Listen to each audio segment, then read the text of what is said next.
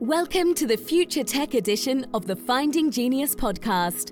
Forget frequently asked questions, forget common sense, common knowledge, or Googling for information. How about advice from a genius in their field instead?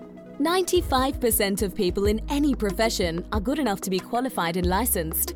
5% go above and beyond. They become very good at what they do, but only 0.1% are the geniuses of their profession. Richard has made it his life's mission to interview the geniuses of their fields in areas such as AI, 3D printing, quantum computing, blockchain and Bitcoin, and more. Don't miss out on amazing podcasts with geniuses. Review us on iTunes or wherever you listen, and go to futuretech.findinggeniuspodcast.com and subscribe today. Hello, this is Richard Jacobs with the Future Tech and Finding Genius podcast series. I have uh, Dr. Swapan Akhilesh Dholakia. He's a board certified neurologist and a sleep specialist. And uh, we're going to be talking about the sleep type issues. So, Swapan, thanks for coming. You're most welcome. Pleasure to be here. Yeah, I know the sleep world isn't just one thing. So, within it, what is your uh, specialty and why? What do you focus on? Yeah, so so I'm a neurologist and a sleep specialist. I uh, completed my residency in neurology, um, and then I did a one year fellowship in sleep medicine, focusing on sleep disorders in general. So, my practice uh, focuses on the whole spectrum of uh, sleep disorders that we see, uh, ranging from snoring to obstructive sleep apnea to uh, insomnia, which is difficulty in uh, initiating and maintaining sleep, to other less common sleep disorders like acting out dreams, sleepwalking, and restless legs. So, those are some of the sleep disorders that we encounter. Okay, so within all the sleep disorders, which one do you feel like you're particularly good at uh, improving because of your neurology bent? Yes. So, so the most common sleep disorders that we encounter are sleep apnea uh, and insomnia. So, those are the bread and butter uh, sleep disorders that we come across. As a neurologist, we commonly see this overlap between neurology and sleep, and uh, sleep disorders uh, tend to occur very commonly with other neurological problems. Um, so we see uh, disorders like narcolepsy and hypersomnia, in which individuals are very sleepy during the daytime. So, so you know, we we have a sleep lab in which we do tests to figure out whether a person has something like narcolepsy or idiopathic hypersomnia. Um, and then, um, as, as I mentioned earlier, the uh, with increasing number of patients with neurodegenerative conditions like Parkinson's disease, uh, we see sleep disorders um, uh, very commonly in, in, in these uh, folks as well. So, so, so that's what my focus has been on.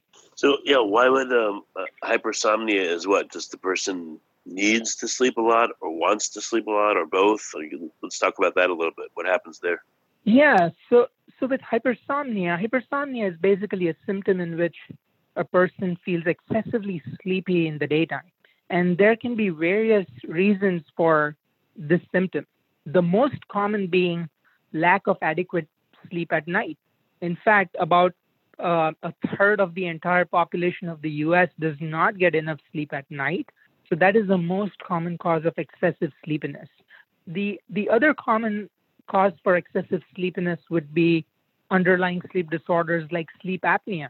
So if a person stops breathing in their sleep and their sleep is being disrupted and they're not getting good quality sleep, then they may have this symptom of excessive daytime sleepiness.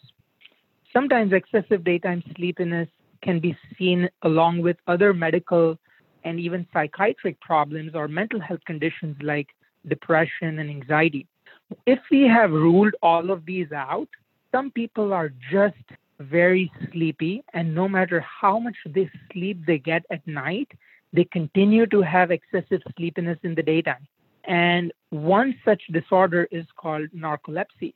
And with narcolepsy, there is the brain is not able to sort of compartmentalize the sleep and awake states.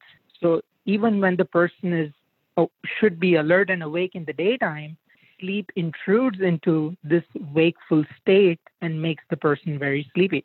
Uh, the other condition um, is called idiopathic hypersomnia. And idiopathic means we don't understand a whole lot about why these individuals are excessively sleepy. So even after we've looked for underlying sleep apnea, mental health problems, um, and anything else, any medications causing it, we're not able to find a specific reason for it. And these folks are just very sleepy. Uh, there is a lot of research going on in this area to figure out why these individuals are sleepy, but we still um, ha- have have some work to do in this area. So, uh, when you say hypersomnia, to what degree is someone wanting to sleep versus a normal person? Normal being, I guess, six, seven, eight hours a night. What do hypersomniacs do? Do they take naps all day long? Do they sleep in a huge 12 hour chunk? Like, what happens? Yes. So, so a normal individual needs about seven to eight hours of sleep, and that varies from person to person. But by and large, most of us need about seven to eight hours of sleep. So, with someone with hypersomnia, such as narcolepsy, these individuals sleep for about seven, eight hours, and then they wake up and they feel refreshed. But as the day progresses, they become very sleepy and they have to take naps, and sometimes they inadvertently fall asleep, especially while performing monotonous activities like working on a computer or while driving, which can be extremely dangerous. So these folks with narcolepsy, even though they feel refreshed upon awakening, they then get sleepy during the daytime. The other condition is called idiopathic hypersomnia, and these folks tend to sleep a lot. They sleep for 10 or 12 hours at night, and despite that, when they wake up, they are not refreshed. They feel very tired and sleepy.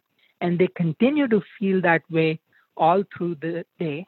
And despite taking naps during the day, they still are not refreshed and continue to feel sleepy and tired. So that's the, the difference in the sleepiness that we encounter uh, in individuals with hypersomnia. Well, do people that have hypersomnia do they tend to have apnea or a lot of arousals? Like, do you, you know, I would think that you would characterize the nature of their sleep and see if they're having multiple arousals or apnea or snoring or something that disturbs them. Maybe that's why the sleep's not restful. Yeah, so that's a very interesting thought, and that's why we the first step in someone who presents with hypersomnia or excessive sleepiness is to get a good history of whether they're getting adequate sleep, and the second step is to perform a sleep study, either in the sleep lab or a home sleep study, uh, preferably a sleep study in the sleep lab where we are able to find out if the person has apnea or they stop breathing and that's interfering with their sleep or they're having a lot of arousal some some people move their legs a lot which is called periodic leg movements and that can cause awakenings. Um, but these individuals with narcolepsy and idiopathic hypersomnia uh, do not have apnea or leg movements which is disrupting their sleep. And that's why it's very interesting that these individuals do not have any sort of abnormal findings on the sleep overnight sleep study, but they continue to be very sleepy in the daytime. So you can't tell during their sleep by observing it. They're not. They don't seem to have any arousals or problems with their sleep. They appear to be sleeping, go through the stages, everything looks okay, but they're awakening and just they just don't feel well. They don't feel right. Correct. They don't feel rested. Correct. Hmm. Yes, and and then we yeah. there is another another test called multiple sleep latency testing. So so it, it, with this test, what we do is we do an overnight sleep study to make sure that these individuals don't have sleep apnea or something else that we need to treat.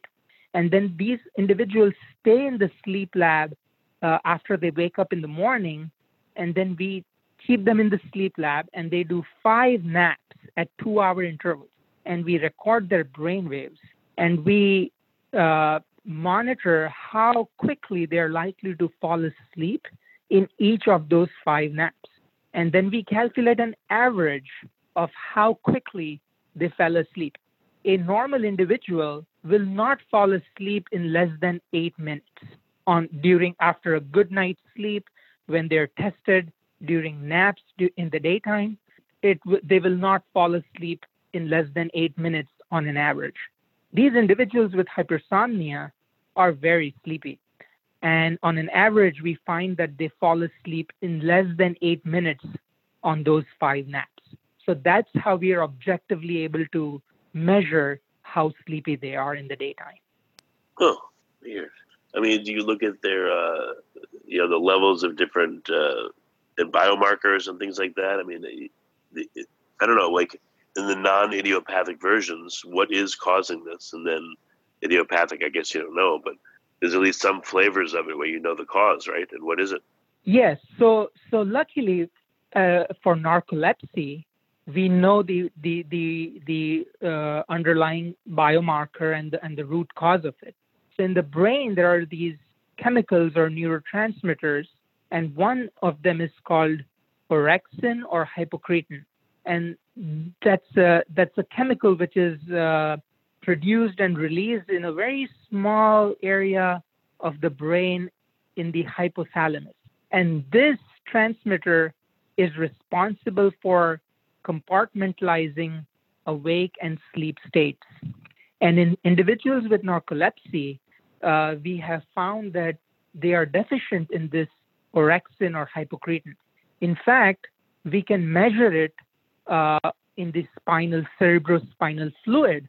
So sometimes we even pursue what's called a lumbar puncture, in which we analyze the cerebrospinal fluid and in these individuals with narcolepsy, specifically narcolepsy type 1, uh, have very low levels of CSF uh, hypocretin or orexin.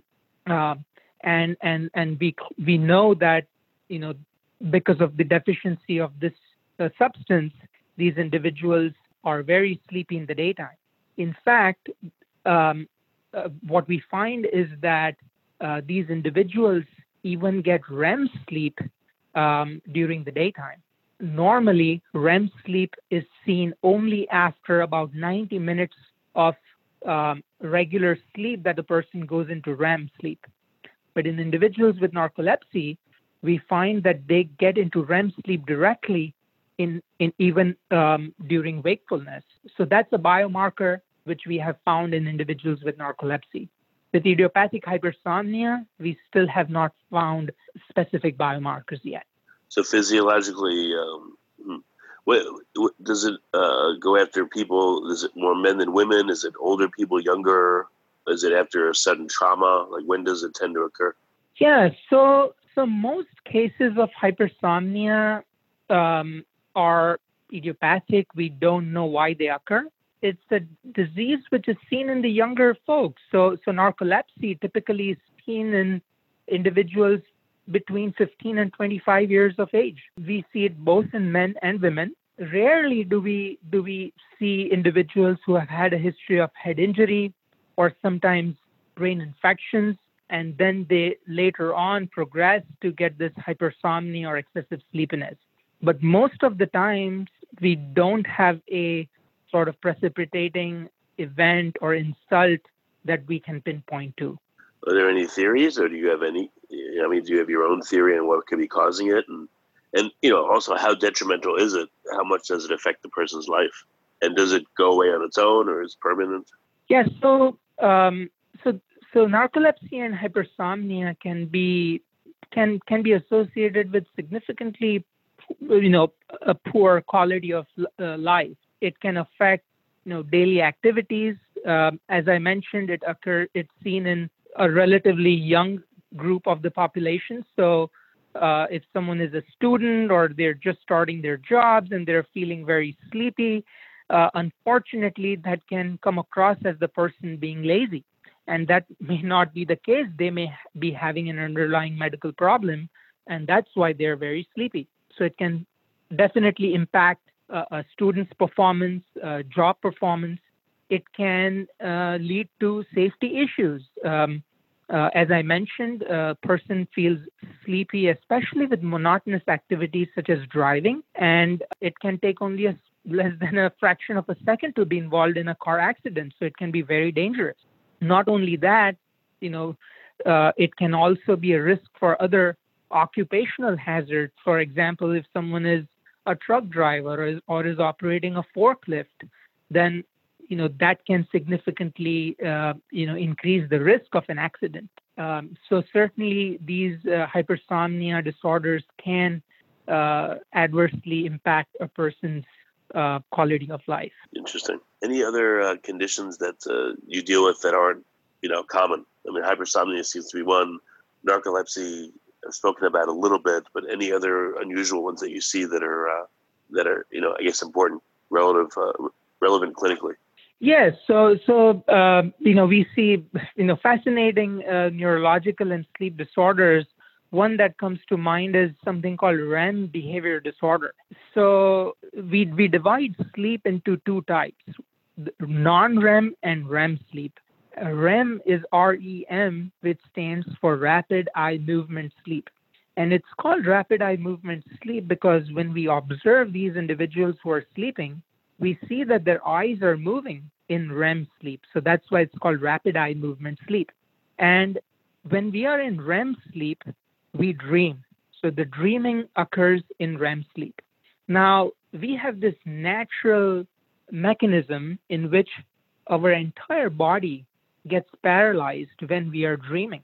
So we cannot act out our dreams. For example, if I'm in REM sleep and I'm dreaming about, you know, being involved in a fight, I will be able to dream, but my body won't be able to act out that dream. So that's a natural mechanism, uh, a safety mechanism that the body has. It, the, the, the respiratory muscles or the breathing muscles continue to work. So we are able to breathe, but we are not able to move. The other part of sleep is called non REM sleep, which stands for non rapid eye movement sleep. And we do not dream a whole lot in this part of sleep and the eyes don't move, but the body is able to move. So when we change our body positions, when we're moving in our sleep, it occurs in the non-REM sleep. Now, there is a when when when this does not function properly or work properly, we see a disorder which is called REM sleep behavior disorder. So these folks with REM sleep behavior disorder present with acting out their dreams. So many times we, we, we see folks who come to our clinics and it's the bed partner or spouse who brings up this problem in which the person may have punched or hit them. And when the person is uh, woken up, they are able to recall the dream they were having. So, some way, muscles of the body are not paralyzed, and the person is able to move and act out their dream. For example, if they're dreaming about being involved in a fight and punching someone, then that's what they're going to do to their spouse. So again, this can be very dangerous and can lead potentially lead to injuries. One interesting hmm. point is that we have we now know that REM sleep behavior disorder is closely linked with Parkinson's disease and some other Parkinsonian disorders. And what is fascinating about this disorder is that sometimes REM sleep behavior disorder can occur as the first manifestation of Parkinson's disease. Sometimes it may occur even decades before the onset of Parkinson's disease. So, so that that's a very interesting uh, area, and it potentially opens up in the future if there are any treatment modalities which we find that can slow or arrest the progression of Parkinson's disease then these medications may be we, may be able to use them early on, even before these symptoms of Parkinson's start. Yeah, that's really interesting. Huh. So again, what is it in the body that paralyzes people when they sleep? They're at a certain stage so that they don't act out their dreams. Yeah, so so uh, in the uh, brainstem area, there is an area called the pons, and that's where the the signals once a person goes into REM sleep and they start dreaming, then the signals from this area in the brain travel down to the spinal cord. And in the spinal cord are located the neurons or nerves, which then give signals to the entire, you know, musculature or muscles of the body. And so these signals from the brain travel down to the spinal cord and inhibit those signals you know, that supply or give give give uh, information to the muscles and thereby paralyze them. Hmm. It's amazing. So, I mean, how prevalent are these conditions, hypersomnia, narcolepsy, this uh, you know the lack of paralyzation when you're sleeping? Are they are they really rare or are they uh, common? So um, typically in a sleep clinic, the most common disorders would be obstructive sleep apnea and insomnia. So by comparison, uh, these are not very common problems. Um, but in a tertiary care sleep center, we, we, we do come across uh, uh, these problems not infrequently. But I would say that these problems affect less than 1% of the population uh, in comparison to sleep apnea, which is as high as 10 to 20% of the population. Right, yeah, this is far more rare. Mm-hmm. What, what, about the, um, you know, I've spoken to a lot of people about sleep apnea, about snoring, etc. Where is sleep science going in your experience over the next few years? What's new that's coming? You know, new understanding or new treatments. Yeah, so I think uh, the the advances are going to happen in in in the, this wearable technology. Uh, we see a lot of that gadgets come up, which are able to you know monitor sleep, uh, you know, hopefully accurately. I think that um, when we do sleep studies, sometimes they're very cumbersome. We have attached a lot of wires on patients. And as we move forward, better equipment, minimal contact sleep studies, which are able to get the, the information without interfering with the person's ability to fall asleep because of the, the, the, the wires and the equipment needed. I think in the future, we need um, you know continue to develop better treatment for sleep apnea cpap is a very effective treatment, but obviously compliance is is a problem. Um, uh, so so moving forward, we need to continue to develop uh, uh, better methods um, um, of um, you know treating sleep apnea.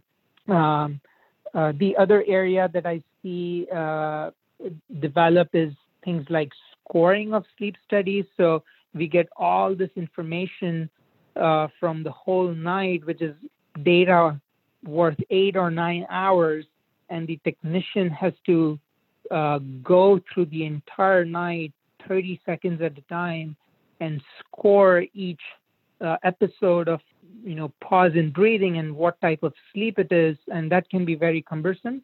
And I think moving forward with technological advances, I see that you know hopefully that will get simplified. Okay. Um, are there any uh, subclinical treatments needed for apnea that's not quite apnea? You know, snoring again that's not quite apnea, or people that have something that's not characterized, just they you know, they wake up twenty times a night. Uh, they don't know why, or they wake up and they're up for a couple hours and they go back to bed. You know, things that are maybe very disruptive, but they can't figure out why, and they're not necessarily apnea or any of these classic uh, problems. Yeah, so so I think getting good good history information about about those symptoms. Um, uh, so snoring in its, in itself is not harmful, but but it can be a manifestation or symptom of underlying sleep apnea. So if a person is having symptoms, a symptom of loud snoring, and they're waking up multiple times during the night, then you know I, I, I would think that a sleep study would be needed to make sure that they don't have apnea. But then we also see insomnia, right? Insomnia is very common, which is difficulty in initiating and maintaining sleep. And again, just like apnea, it is seen in about 10% of the population. And sometimes we see that it gets precipitated by something, a job loss or death of a loved one, or going through a bout of depression uh, can precipitate the insomnia or trouble in falling asleep. But what we see is that with time, even after the underlying cause of the insomnia has gone, the difficulty with sleep continues. And, and the reason for that is that over time, the brain relearns in a negative way at a subconscious level that the bed and the bedroom is not the place to sleep. So even after they get a new job or uh, they are over the depression, the insomnia continues to be an independent problem, and that can lead to a person uh, waking up multiple times during the night. So that's a very common problem that we see, and it's uh, sort of a conditioned response that the brain develops over time, and it forgets that the bed is the place to sleep Uh, in fact, it starts thinking that the bed is the place to stay awake. So whenever the person tries to go to bed and sleep, the response that the brain generates or triggers is being awake. Yeah, I can see hmm, it's something that would be very tough because of the interesting.